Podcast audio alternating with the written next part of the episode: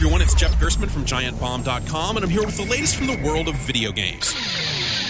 It's not the greatest game in the series, but I can't stop thinking about Trials Fusion, the motorcycle based balancing act released by Ubisoft for consoles and PC. Each track provides yet another leaderboard for me to obsess over as my friends attempt to beat my best times, and I need to stay on top. I, I can stay on top, right? At the end of the day, it's a game. Don't you think there's more to it than that?